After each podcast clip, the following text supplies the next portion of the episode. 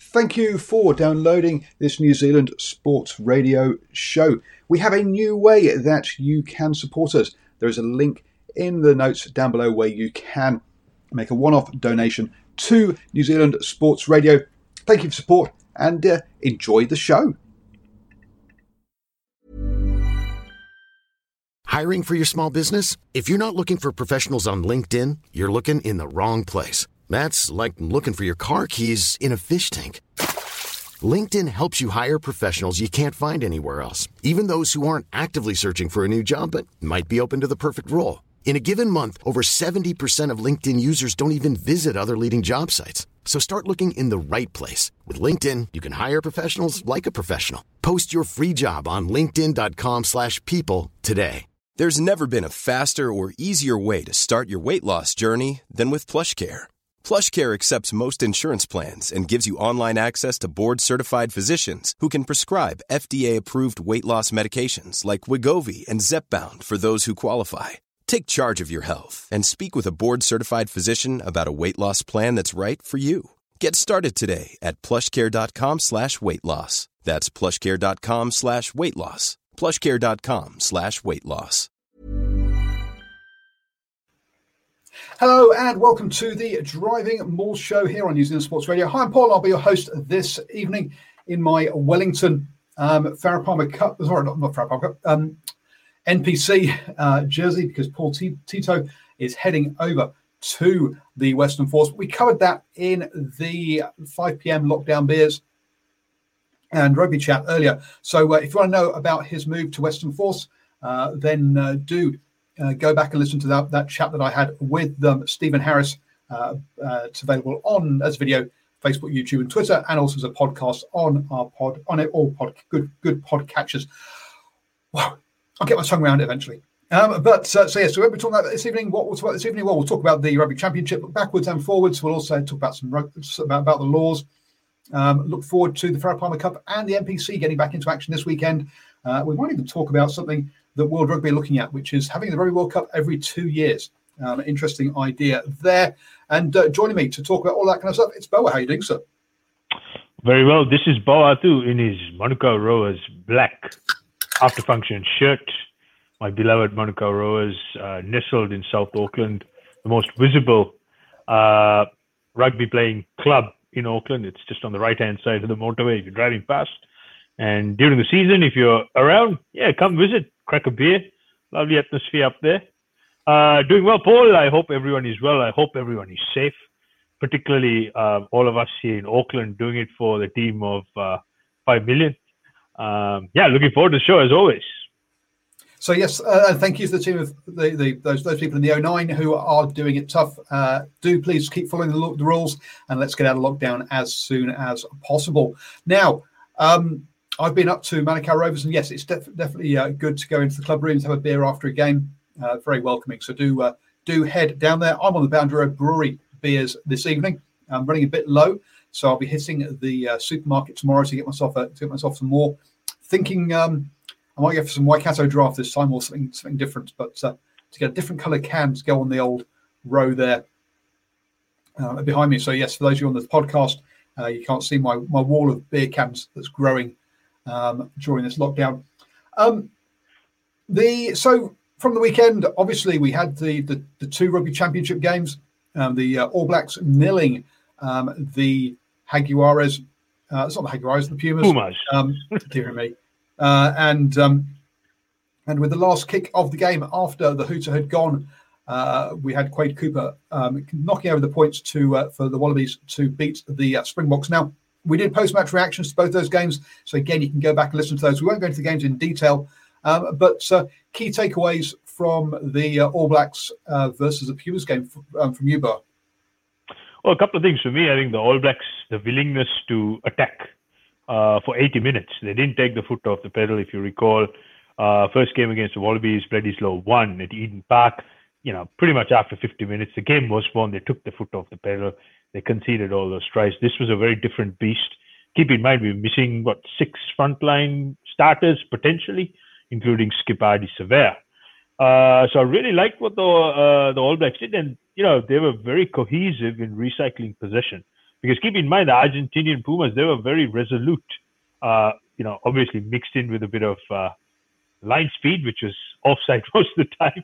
And of course, they got away with plenty uh, at the breakdown. So I was very, very pleased with the All Blacks' attitude. They just kept relentlessly attacking, um, and they, you know, they just they were they were very professional. They they they looked like a team who had a very, very clear goal in wanting to finish the Pumas, and it's exactly what they did.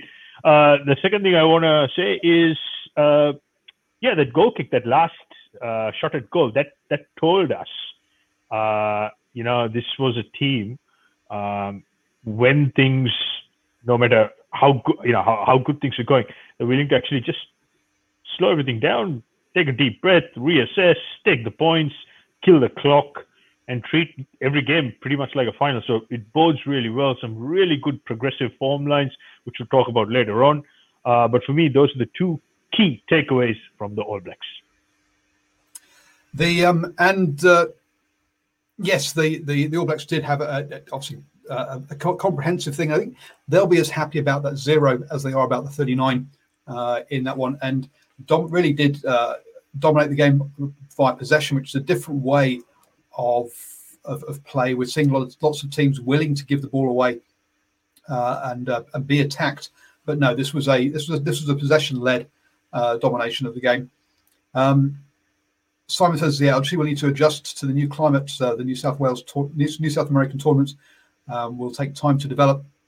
Um, and yes, um, the um, and he says, yeah, my understanding is the South, Amer- South American sports competitions feeds into the European club competitions. Yeah, uh, and, and, this is, I guess, this problem is is around with, with the loss of the Jaguares, we're, um, we're, we're, seeing that cohesion and the access to the players um, to develop and work with them has uh, has disappeared. And I think uh, I think it's going to be a, a yeah the, the, it's it's a transition period for uh, the Pumas as they figure out how to manage a team where you don't have control of the players, and that's going to be a real. I think it's going to be a real problem for Argentina um, going forwards. I think we might end up back up in that cycle where uh, for three years um, they're not quite so good, and then come around World Cup time, they uh, step things up like we've seen from uh, some of the Pacific Nations teams because they'll get three to four months together ahead of that Rugby World Cup. Um, and I think we've uh, what we're seeing here is a team that isn't together because they are at so many different uh, uh, clubs in Europe uh, trying to come together and be a team. I just want to jump on Nocturnal Right's uh, comment he makes Argentina got to be worried. Uh, that, that's very correct because one of the worrying factors I did notice was Argentinians didn't have that same go forward gusto. And I think it had a lot to do with the All Blacks tackle technique and where they entered the tackle, which is what we call the sternum or the breadbasket line. If you saw that first hit from the kickoff, Nepo Laulala absolutely folded um, I think it was uh, was Pablo Matera in half, and, and, that pretty much set the tone. Every single hit the All Blacks put on had purpose, and that really dented both the physical as well as psychological confidence of the Pumas. And most of their movements are very very lateral. So all what it meant was that All Blacks jockey defense. They just kept moving them out wide. They stayed patient, wait for the turnover, and they absolutely killed it. So yes, worrying signs for the Pumas. And what's even more worrying is I saw Coach John Plumtree was saying that most of his uh, first choice players who are on out for injury duty are Patrick Tuipulotu, uh, Stan, uh, Skipper Ardie Savea. They're all ready to go. So I don't think this All Black side is going to let up.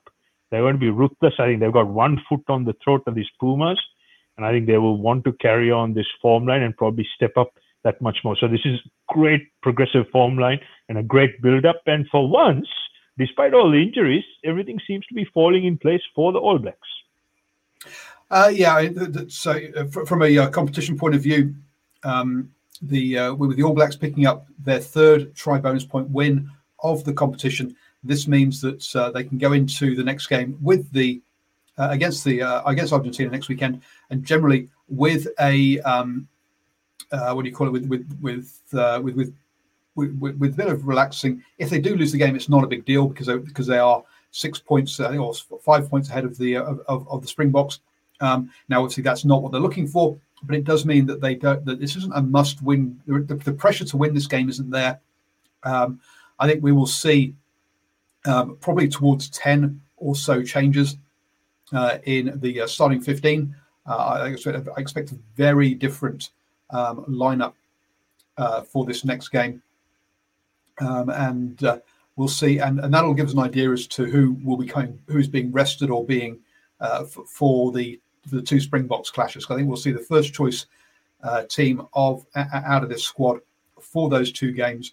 Uh, and we'll see pretty much uh, we'll see as many of them as possible rested um, for this one. So um, I do think, uh, yeah, it, it's as you say, things have fallen into place um, for uh, the the All Blacks in this competition, uh, and uh, yeah, they'll be very happy with with they are with with where they are with that. Um, moving um, on then to the second game with the uh, Wallabies up against uh, the Springboks. What were your what, what were your key takeaways in this one? Well, I have to say the statistical pattern strikes again. I did say it last week on this show that uh, the Springboks and and you know, guys and girls, these statistical patterns they exist for a reason, right? You you can you can call it superstition, uh, you know, the man upstairs controlling the universe, whatever it is. For whatever reason, South Africa, whenever they come to Australia, they struggle, and every single time after they've won a World Cup and they've come to Australia, they've always lost to the Wallabies. So that tells you something very, very telling. Um, look, South Africa really have only themselves to blame. They played some type of rugby which was, well, non existent. They just kicked the ball up in the air and hoped something happened. Nine times out of ten, it didn't. And even though the game was, you know, come on, let's face it, it was stop start. It was like waiting for your Uber Eats driver to turn up at, you know, at, at at some point. Uh, there was, I think there was like seven, maybe eight water breaks. It was stop, start, slow. And most of the time, the Wallabies, uh, particularly Quade Cooper, he, ha- he, ha- hardly had anything to do. So it was the perfect way to play people into form. So South Africa came to Australia hoping not to lose. Let me say that again, hoping not to lose. They didn't no, come out to win. And they played, you know, they, they were just they hoped that cruise mode would get them home. It didn't. Uh, and fate had it. That very last play, they gave away a penalty. And I have to say, referee Luke Pearce, fantastic job. Uh, overall, he did a, a, a brilliant job. And lo and behold, who turns up? Quade Cooper. And always trust the Kiwi to bail out Australia. So, um, yeah, look, South Africa, they've only got themselves to blame. They have all these fantastic strike weapons out wide, but whenever they try to run the ball, they just got lost in the moment because you, you just can't snap out of that whole mentality, that whole culture they've built. We're saying, look, we play a very staunch, boring form of rugby to win. Well, guess what? What worked yesterday is not going to work today, and it's sure as heck not going to work tomorrow. So they've got some serious uh, oh, re-strategizing to do. I, I look, I, I don't. I, look, they had this game won if Pollard could have kicked his goals. Right? They left ten points out there. The um, the Wallabies took all of their points, uh, and that was the difference in this game. Uh, if if the if if the uh, if Pollard kicked his goals, the Springboks win this game. Uh, and we're not saying they have to change their full game plan. So uh, look, they don't, they don't need to change their full game plan. I do believe they were flat. Um, they, they they weren't uh, there was only one period I remember where the defense actually pushed back the the attack, um, and then after that we saw uh, the Hooper break down the left hand side, um, and that's generally how the, uh, the that, that's what they're relying on. They're relying on their defense to um, stop and push back um, the uh, the attacking team. Uh, as the attacking team then goes through its phases and loses ground, they have to kick it, um, and then they go into a kicking duel that they generally are better at they just didn't. They, they their defense couldn't do that, and they could and they missed their penalties. Um, I think everything had to go right for the Wallabies to win. It did. Um, I, I, think for the Wallabies, I think uh, I, I, can't see the Wallabies winning again next week, for my mind, because I don't think they'll get every. I don't think everything will go their way like it did last weekend. Well, Paul, I disagree with uh, what you say about everything had to go right for the Wallabies. Everything didn't go right. I mean, they were, they were full of errors and very indisciplined. They gave away some stupid penalties you know, no arms tackles, grass cutter tackles. The one thing I have to criticize the Springboks on is they had six very kickable penalties, six easy three pointers. That's 18 points. Instead, they went for touch. They did score twice of driving fishtail mauls. But on those other four occasions, they coughed it up, gave it, gave the possession back to um, Australia.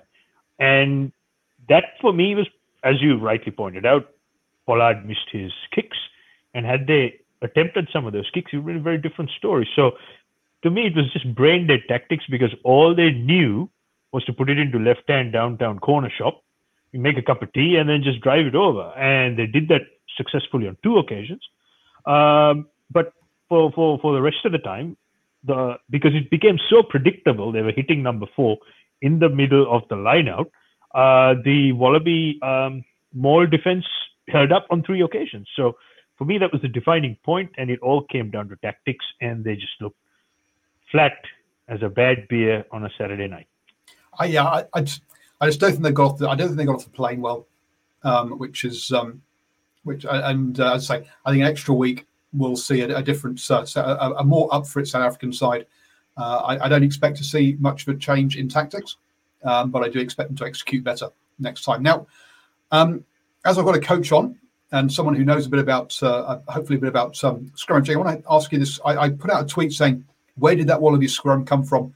Uh, and that was after the scrum just before half time, which um, they've been going backwards pretty much the whole of the uh, half, and then they suddenly won that one. Now, this tweet came from Dave um, to me. He said the Wallabies had been trying for a hooker squeeze all first half. South Africa went into that scrum expecting the same thing, only to get a tight head pinch um, with a tight pivot. All credit to Alatoa for that. It takes a really strong tight head to make that work. So, is did, did you see something like along those lines where they had been trying a tactic of, of what what they call a hooker squeeze here, or what he calls a hooker squeeze, um, and then changing to a tight pinch? That is certainly one part of one piece of the puzzle. Uh, what I would credit to is if we actually go and look at the scrummaging and if you look at the side on shots, Mike Cron does a very good illustration of this. In fact, during training, what Mike Cron does is he'd, he'd walk around with a, a long handled broomstick. And what the broomstick is used for is to make sure that the front rows that they're back. So if you're looking side on, most front rows just tend to have a little bit of an arc in the back. But if you go back and look at the dominant scrums this last game, the Wallabies uh, put on the Springboks, and a nice straight parallel back to the floor. It's what we call a seat of power. So coupled in with some of these changes, and absolutely, Alatoa had a fantastic game, muscling up against these, you know, formidable uh, world champion front rowers, and they just got the the squeeze and the drive pretty much on point, and that just caught the um, Springboks off guard. And Springboks, if you notice, they tend to kind of push on a slight angle to the right hand side. If you look at that last scrum, they're actually pushing on the angle, and that's what they kind of lost shape. Whereas the Wallabies were really looking to try and drive as straight as you can. And once you get that seat of power, you get into a nice low bind, and you in you know you get that good engage on, and you hold and just squeeze right through you know, it, it, it's it's actually a fairly straightforward thing. So well done to them. They've clearly worked on the issues over the last seven days, and I think it was more uh, upstairs, the top two inches. They really got their the, the, mindset together, and they actually wanted to prove a point to the Springboks. And of course, you saw that la- the, the scrum just before halftime, where they actually decimated that Springbok uh, scrum. That to me, I think in this two-game series is going to be a significant mental barrier which the Wallabies have now successfully crossed?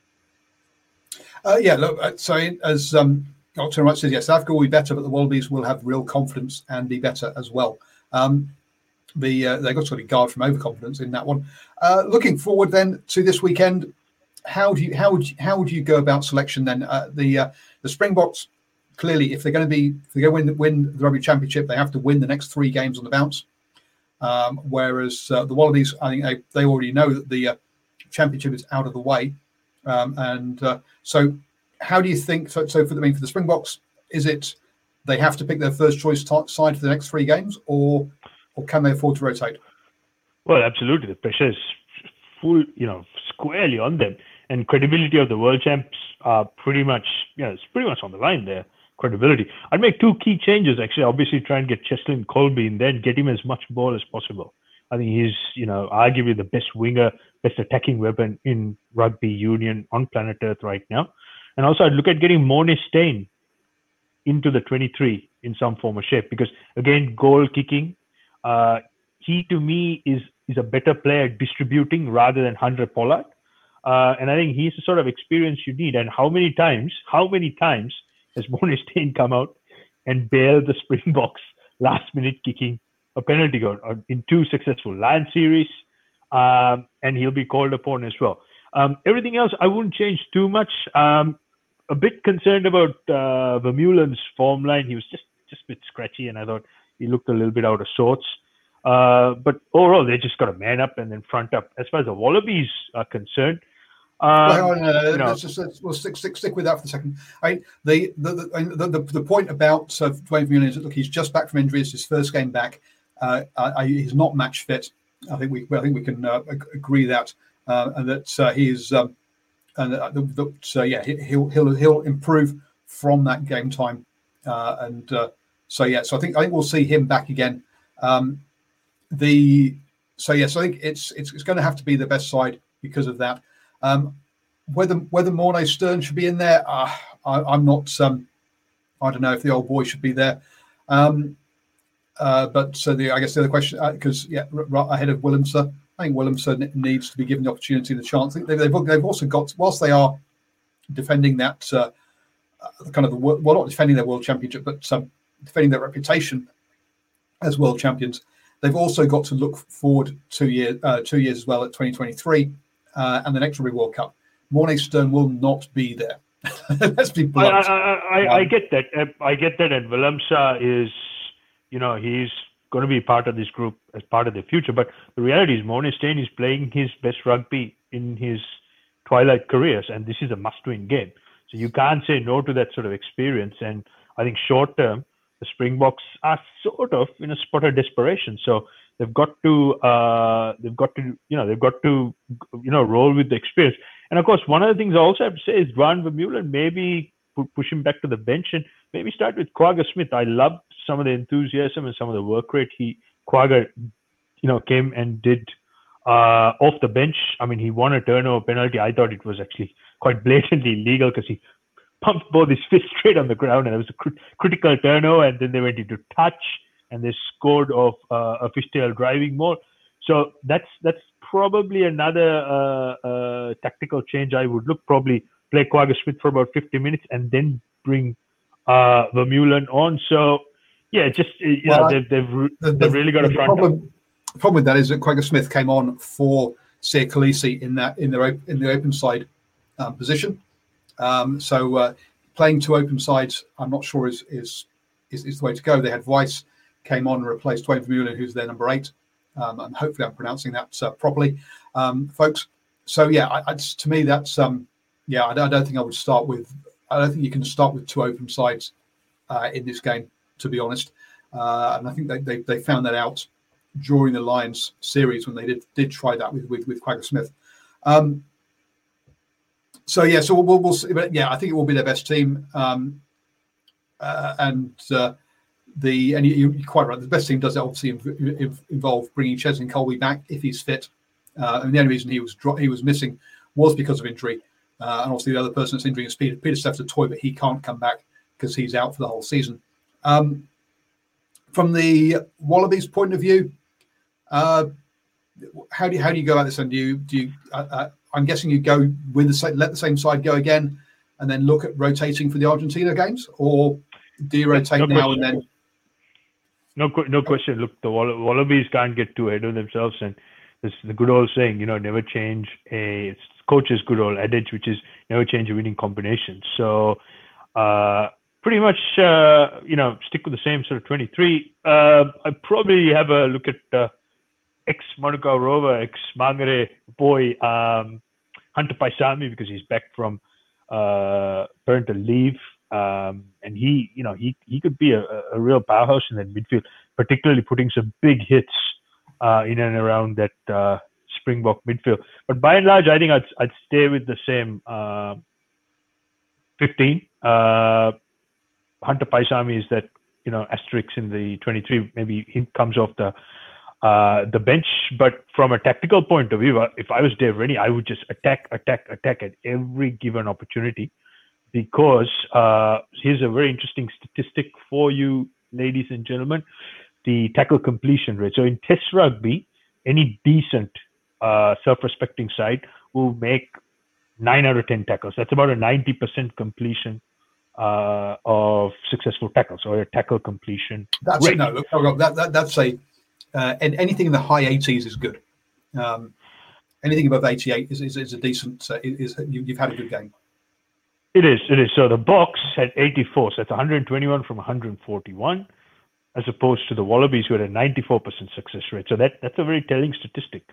So that showed that these box are not as good as most people make them out to be, or maybe on that particular day they just missed that trick. No, yeah, so say, I, I, I, would I'd say they. I think they had a flat. They had a flat game. To say they're not as good as as uh, I mean, look, you don't become world champions. You don't get number one ranking ranking if you're bad. So look, they, they are a good team. They had they they had an off day. Um, and uh, look, if, if, they do if they do it again this weekend, then you can tell me I'm wrong. But I'm but, uh, but I'm going to stick with that one for now. A couple of changes that will have to happen. By the sounds of it, Nick McDermott might be out with an injury, um, and uh, Allan Alaalatoa is missing um, as he goes on paternity leave for the uh, rest of the tournament. Um, so there'll be a couple of changes in that side that are, that are enforced. Um, oh wow! Apparently James O'Connor might be back as well. So we'll see about that one. Um, the uh, and uh, but um, to my mind, uh, it's, it's, going to be tough then for someone like um, Hodge, who would uh, potentially be dropped, uh, who I don't think's done anything wrong uh, in that match day 23, and he adds great versatility. So we'll see how that one pans out. Uh, I'm a big fan of Hodge personally, so on that one. Um, but as the uh, sides get named, we will go through them on the uh, um, lockdown beers and um, rugby chat. That's at 5 p.m. every day, so don't forget to join us for those, um, folks. Um, but uh, yeah, that's the um, the rugby championship kind of out of the way. Let's uh, move on then to We've got the NPC and the Farah Palmer Cup coming up this weekend. Then uh, in the NPC, we've got um, four games. I will be at um, FMG Stadium on um, Friday nights for Waikato versus Canterbury.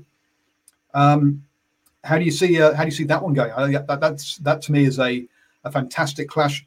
Um, Waikato going really well so far um, this season.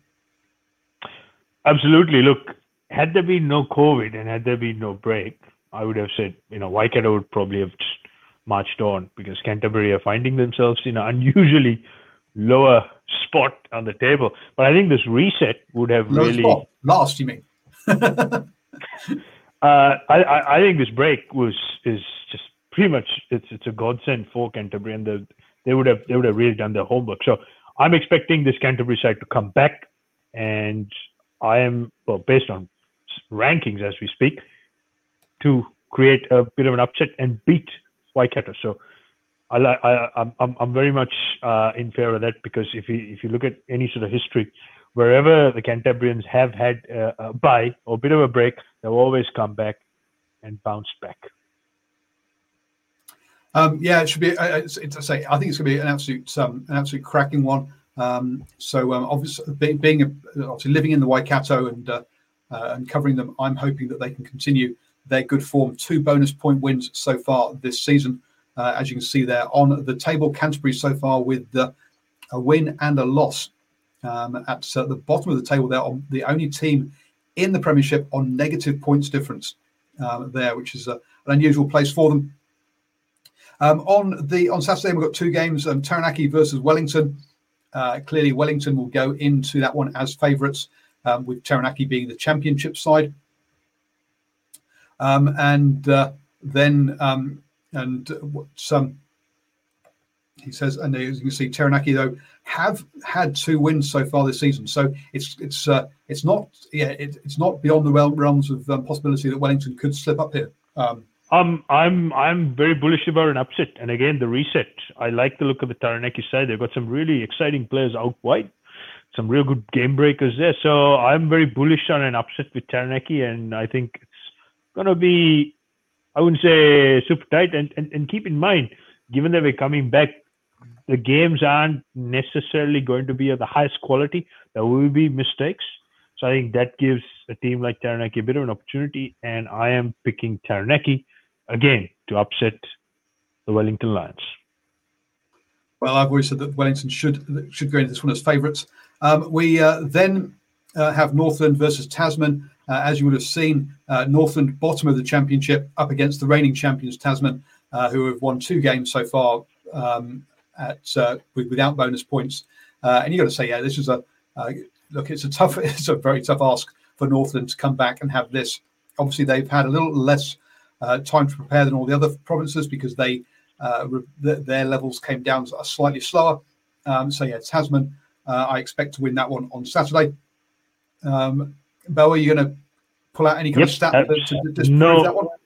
No stats, unfortunately. All the stats look very bleak for the Taniwha, and I think Taniwha are going to feel the full brunt of Tasman, and Tasman should quite easily dispatch them. I'm picking at least three tries plus, so maybe 15 to 21 points. Plus, Tasman should have a fairly straightforward day in the office.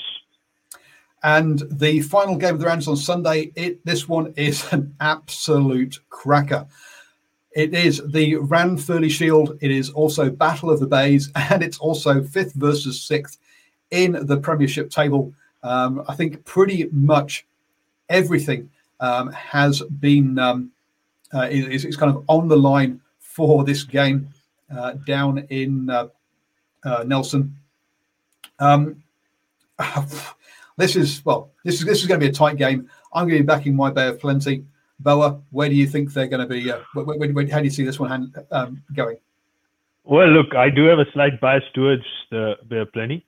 Uh, no, no question. Game, game of the week. Uh, I'm gonna I'm gonna throw something out there for I'm actually I, I can't split these two, particularly on the reset, on the bounce back. I cannot split these two. Therefore, I'm going to go for a draw. There you draw. go. Wow. Where did you first? A draw. so uh, I guess on a draw that uh, Hawke's Bay would then retain the shield on in that situation. They, they, they, certainly will, but I look, it's just too close to call. I mean, I, I looked at some of the footage. I, I looked at some of the numbers. It's we haven't had this sort of uh, result in a while, and I think this is the one. Again, you got to understand, ladies and gentlemen, draw is a very low probability uh, result. But if it does happen, don't be surprised, and yours truly will look like an absolute genius.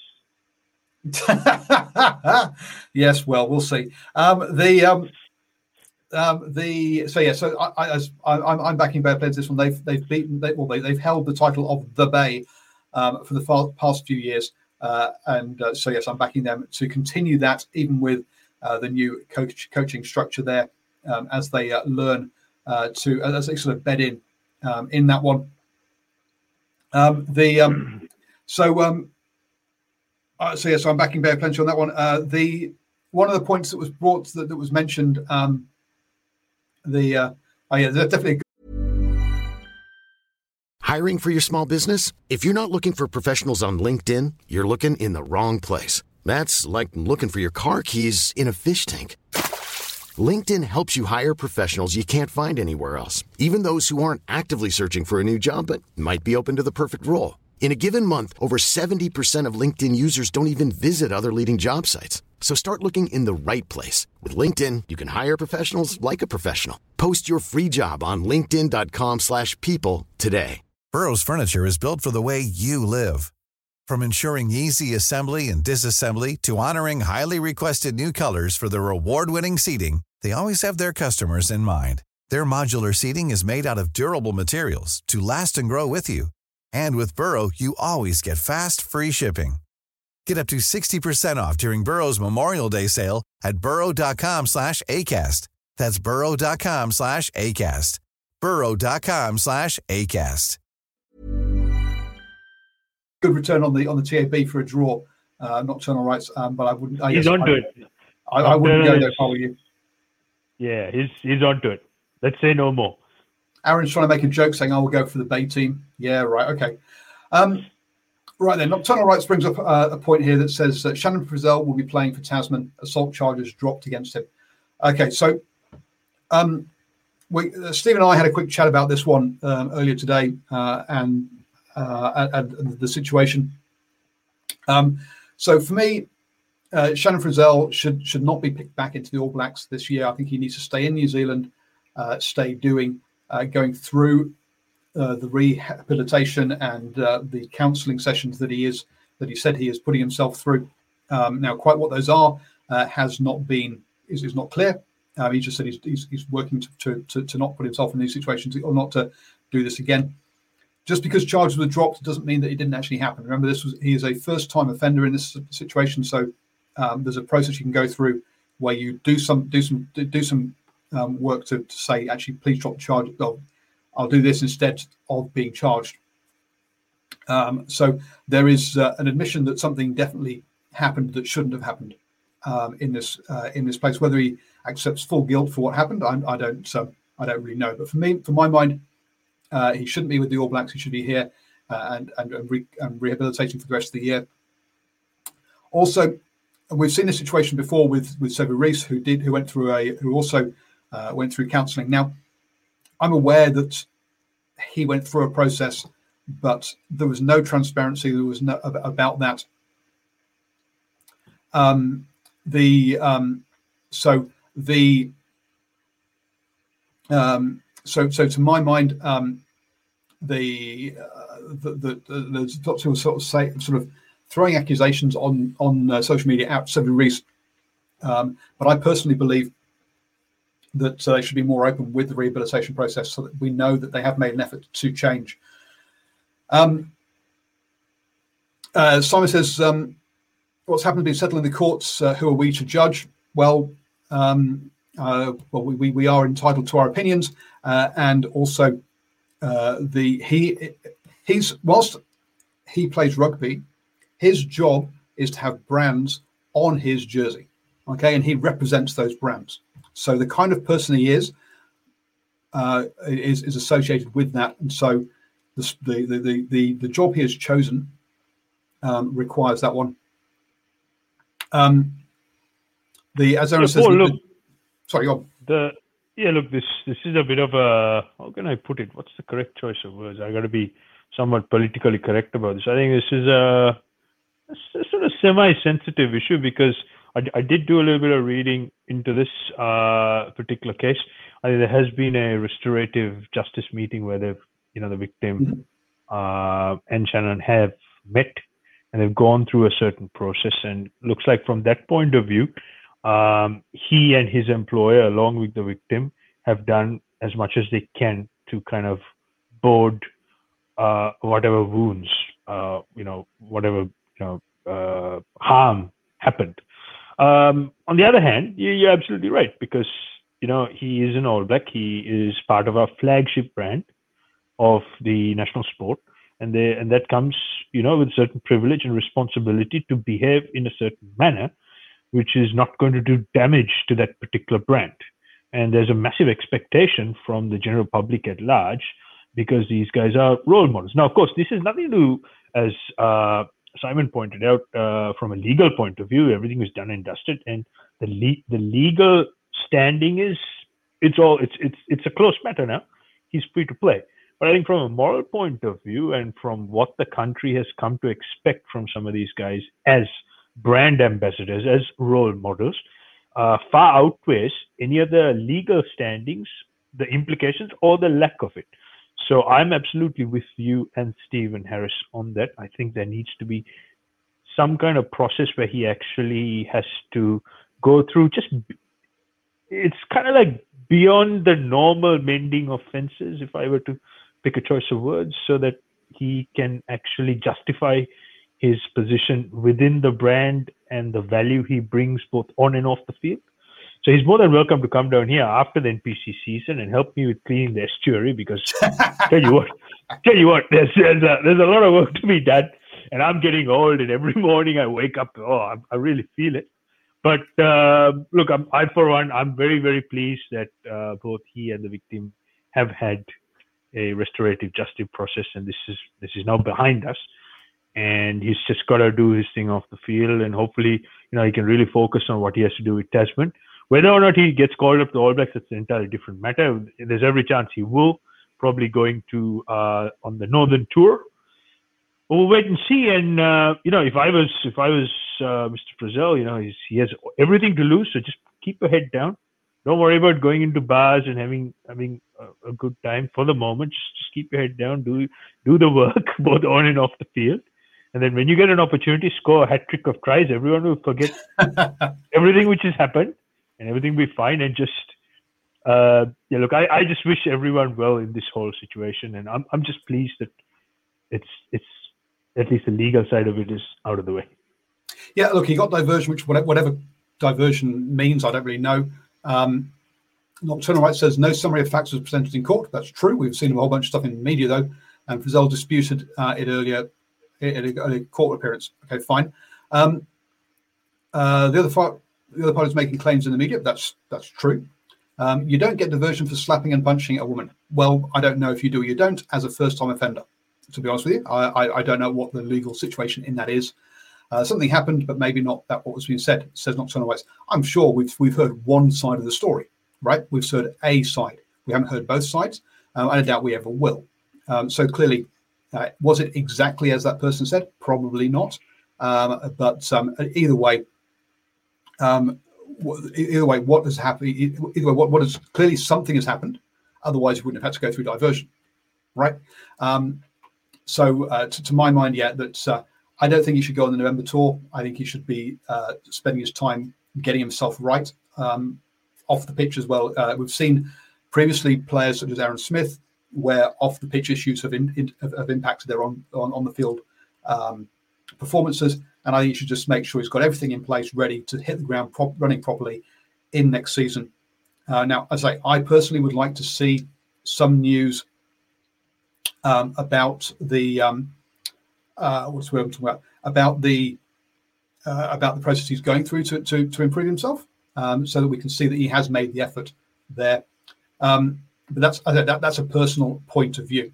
Um, and also, right, so yeah, Foster made a practical decision not to take Frizzell to Australia because of the customs entry. Well, uh, that's uh, that might be the case, um, and that's but personally, I, I, still think he shouldn't take him on the November tour. Full stop. But that's I say that's my point of view.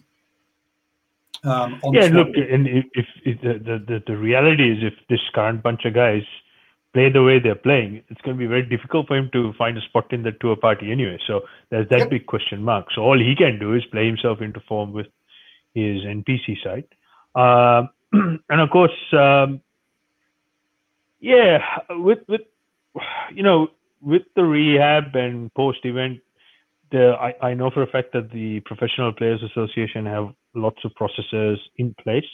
They're, you know, they're very you know very protective about it, mm-hmm. and I can understand why because you know privacy concerns around it. But one thing I can say is comprehensively there are some very good, robust, stringent processes where they go through these programs. Um, I've I've had a glimpse of it because with some of some of the players I've been involved in the past, where they've been fast tracked into NPC sites. uh, you know, I've I've sort of been in the in, involved in the middle where players have had, you know, personal discussions off the field, and you know, being being someone involved in helping them get themselves back into it, and you know, get get their headspace right. So no no question, everything which happens off field, they will be scrutinized, and it will have a direct correlation and impact on what they do on the field. So hopefully, Mr. Frizzell will be better off for this entire experience gets everything sussed out, and then turns into a barnstorming All Black. However, he's got a lot of work to do because the, the, the mob in front of him on tour are having a great time. Yeah, absolutely. Um, one final point here. Um, Aaron says that he's been judged and cleared by the law. Media is not the jury and has nothing to do with it. True. Uh, and, and from the from a legal point of view, absolutely. From a what is his job as a brand ambassador to do, part of it. Then I'm afraid, sorry, the media does have a part to play because he's a brand ambassador. And now the role model piece, I'm not a big, I, am not not so big on that one. Um, but um, talking about the, uh, but from, from my mind, from the as, as a brand ambassador, uh, unfortunately, his public image does does play a part. Um, anyway, put that one to bed now. Move on. Um, and um, Simon says, uh, be interesting at the Auckland sides will be allowed to move to Taupo. So, yes, interesting here. Um, that um, yeah, any any as someone in Auckland and involved in the uh, sort of Auckland rugby rugby community, have you is there anything you've heard around possibility of them uh, leaving uh, Auckland? Yeah, look, word on the street and a few few of my track spies jumping out of the trees. Uh, Chinese whispers say that Auckland Rugby have made a very strong business case to uh, the Ministry of Business, Innovation and Enterprise to actually move the entire bubble, the entire squad out of Auckland to the Waikato um, region. From what I've been told, it's somewhere in and around the Hamilton area now. I could, and, and again, guys, these these just only you know, you know, information which just comes from third party, so it's it's not set in stone.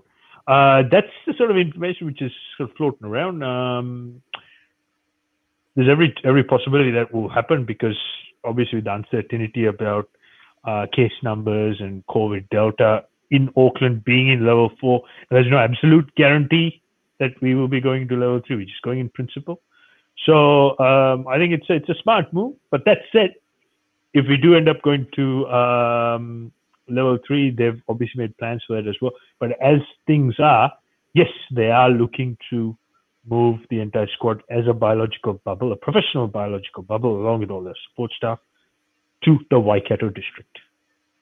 Uh, and we have to assume that uh, the uh, North Harbour and uh, counties Manukau will be doing will be in, in going through a, uh, a similar um, kind of process um, as well uh, in, in, that one. that's I'm sure New Zealand Rugby is advising all three of them, and, as it, and is fully involved in all this sort of stuff.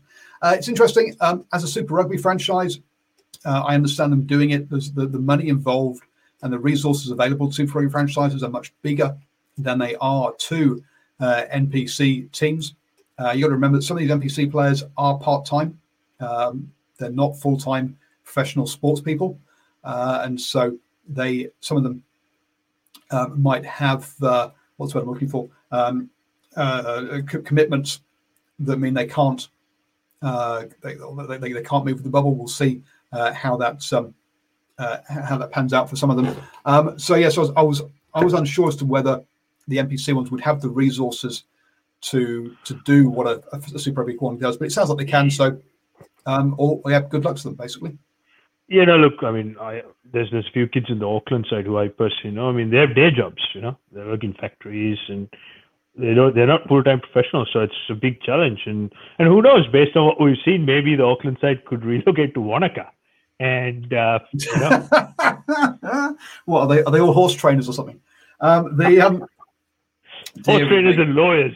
Well, health trainers yeah, and lawyers. Anyway, I, I, just thought I'd throw that idea there. So uh, the mayor of Queenstown, if you're if you're tuning in, I said it here first. Get the Auckland NPC site down there, right next to the racecourse. There's this beautiful. They don't they don't race there anymore, but they've got a beautiful little rugby ground, and yeah, there you go. Well, the Highlanders were, were supposed to be taking one of their games to Queenstown, weren't they, or to Wanaka, uh, somewhere around about there anyway. Um, so yeah, so clearly it, it is an option. It is the, they they have the facilities for something like that. Um, and obviously um, the uh, um, as, it's not right. Yeah, maybe employ QC as well. Yeah, exactly.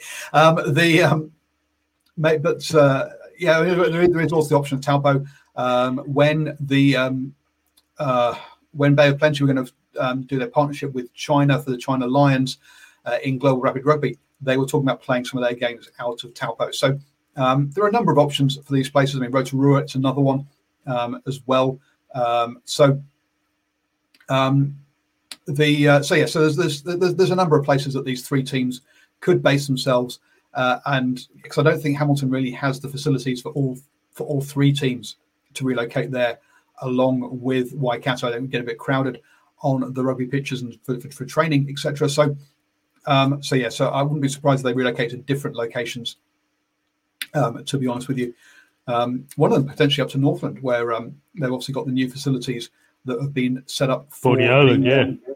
The uh, Women's Rugby World Cup. So we'll see where they uh, where, where, they go. We're, we're, purely speculating at this time. Mm. Um, but sticking with provincial rugby, we have got the uh, on Saturday. I will be going to the only Farah Palmer Cup game of the weekend, which is the uh, Bay of Plenty hosting Otago Spirit.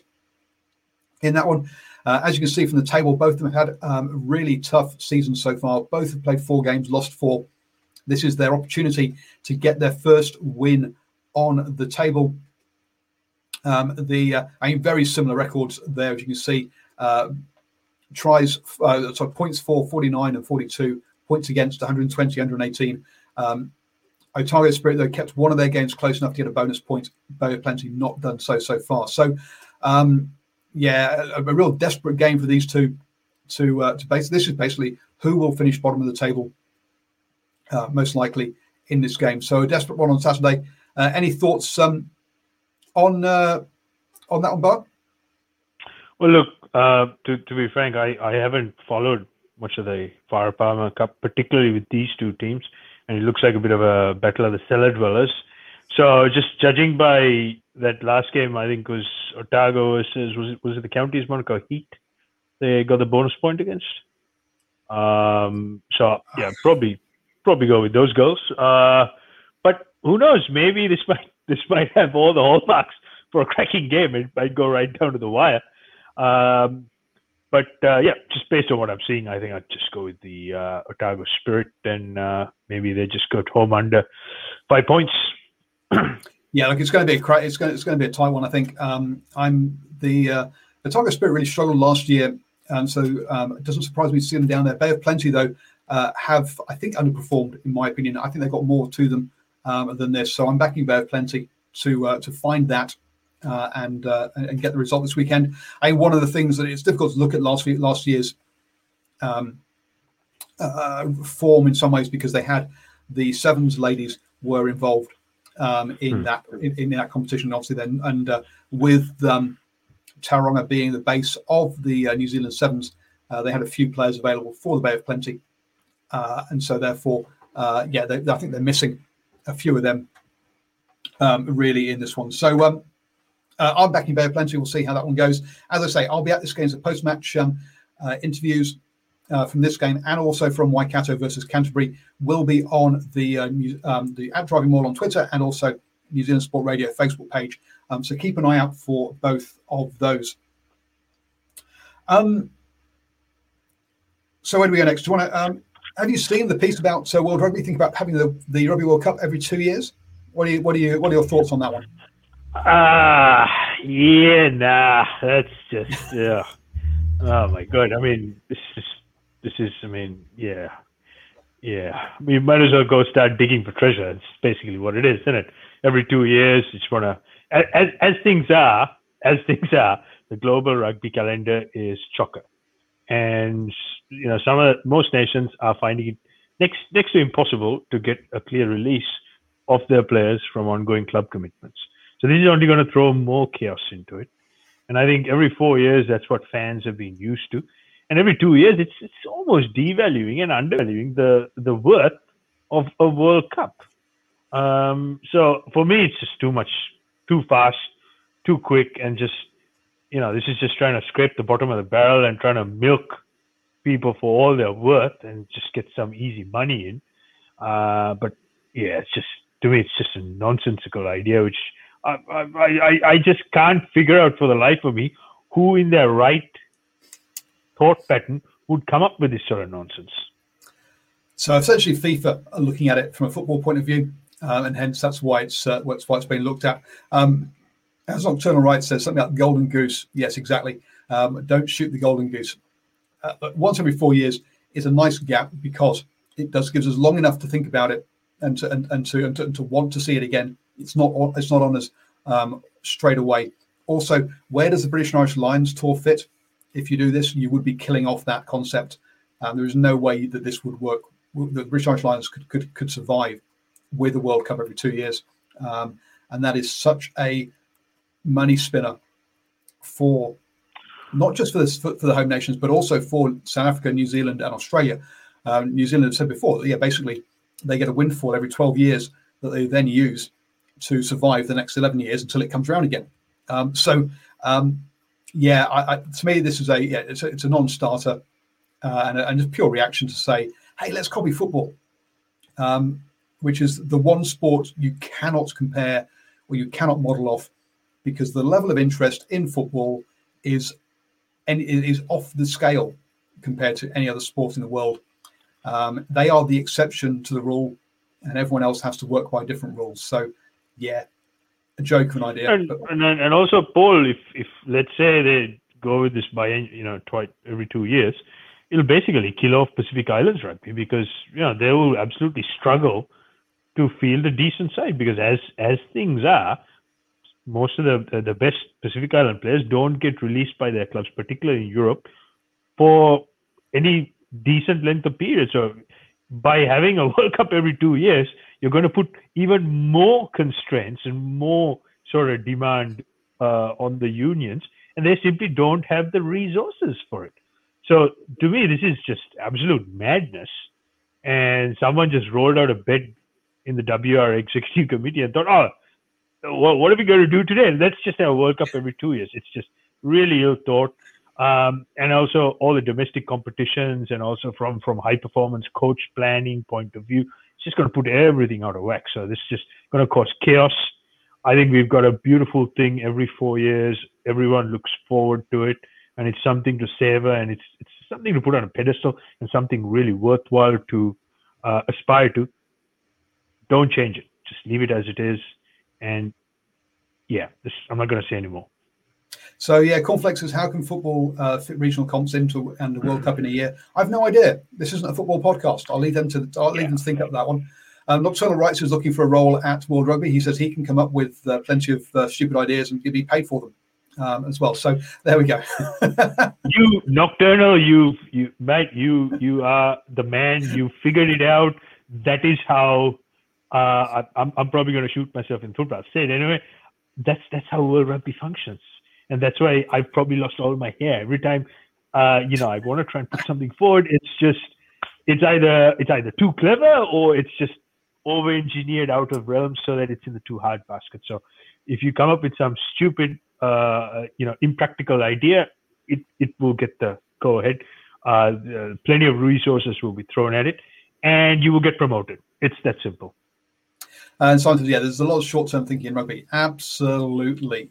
Um, if you were to sit down and I mean, SANZAAR's admitted this in the past that they have no, there, there was no, there was never a long-term plan for Super Rugby, um, and uh, that's the question. Yeah, is is there a long-term plan for Super Rugby Pacific? Um, the uh, uh, I don't. Uh, no, I think no, there isn't. No, it's just a gimmick. It's just let's just it's it's like our South Africans the other weekend. Let's put the ball up in the air and hope something happens. So no, there isn't a long-term plan, and then there will be because all it is is you know it's it's it's got to be short term. You know, it's like the uh, magic dust. You know, you just sprinkle some magic dust, hope something pops up. If it does morph into something, which I hope it will, there will be some long term future. But yeah, if you if you go to SANZAAR and say, you know, what's your 10, 15 year vision or business plan, chances are they'll say, look, uh, we're working on it. Uh, when we figure it out, we'll let you know. So, except they did it. They, they they paid for a whole bunch of consultants to come in and do one, and then they didn't release it um, which but never mind. Um, the uh, so yeah, so that's uh, that's so that that's that one there. Um, finally, you wanted to have a quick chat about the new laws. So uh, obviously these uh, well the, the the, most the, the, two big ones are the uh, 50-22 kick and uh, the goal line dropout. And there is there is some uh, some tweaking around the breakdown or around rucks, sorry, and how how you're allowed to clean out and stuff. But I don't think that's um, that's really not ones that some people would see or, or be aware of. But uh, um, the the 5022, uh, which we saw for the first time uh, in Tier One rugby at the weekend, uh, with but we also apparently happened a couple of times in the um, U- uh, the Canada USA World Cup qualifiers. Uh, do you think they've changed anything? No, not really, not really, because I look. It's to me the problem with rugby is it is the one sport in the world uh, which is right at the top of the list, where every year, every year they tinker with the rules for the sake of trying to figure out, you know, what problem they're trying to solve. Now, the, the, the problem or the perceived problem which they're trying to solve is to speed up the game. But if we look at the evidence outside of the All Blacks and a few of the uh, Pacific Islands, it really hasn't made much difference. Because if you looked at the Wallabies versus Springboks game, you know, the ball was live in play for less than 22 minutes, you know, and everything else was just stop, start. There were more breaks. There is one thing I would recommend, and this is something I've observed over a period of time. If this whole 50-22 rule is to be um, effective, then the referees really have to speed up the service of the ball being cleared from a ruck. So what that means is, how many times have we seen where the ref says use, use, use, and then 15 seconds later the halfback still has the ball on the hands? That needs to stop. If we if you say use or lose, and if referees actually start blowing the whistle and giving the turnover to the defending side, this game is going to uh, rapidly speed itself up. But that's not happening, unfortunately. And, and, again, the other thing we, we actually need to look at is simplifying the breakdown. Now, particularly the, the, the, the Pumas when they played the All Blacks, you know, every other breakdown, uh, what I saw was the Argentinians were leaning on the, the, the player who'd been tackled with either one knee or one elbow and just you know constantly playing the ball. Now, unfortunately, Nic Berry, who I don't need to go into detail, has been well documented by Mr. Rassie Erasmus. You know, kept kept making the same oversight. So you know th- these are the areas which actually need to be changed. Not try and come up with all these funky rules, which less than one percent have actually come to fruition in real game time. So, so yeah, I, I, I'm not really dragged into the Rassie thing there, but uh, but you're quite right. I mean, it, it's um, with with uh, I think it was Ian Hansen also came out and said that. Uh, um, sorry, Steve Hansen, not Ian Hansen. Steve Hansen also and uh, mentioned yeah, that he was trying to get uh, yeah that speeding up the play was uh, speeding up the ball the ruck was was was the big thing. Um, and that look, the breakdown, whilst it's talked about a lot, isn't even in the law book. So look, the law book and the game have diverged unfortunately, and that is uh, a massive problem for the game. And yeah, the more you tinker with the laws, the more you ask referees to look at, the less they're going to actually be able to look. They can't look at more things. There's only so many things they can look at. They've only got two eyes. Um, so well, we, it's yeah, it's not. I mean, we, you know, we, we had Luke Luke Pearce.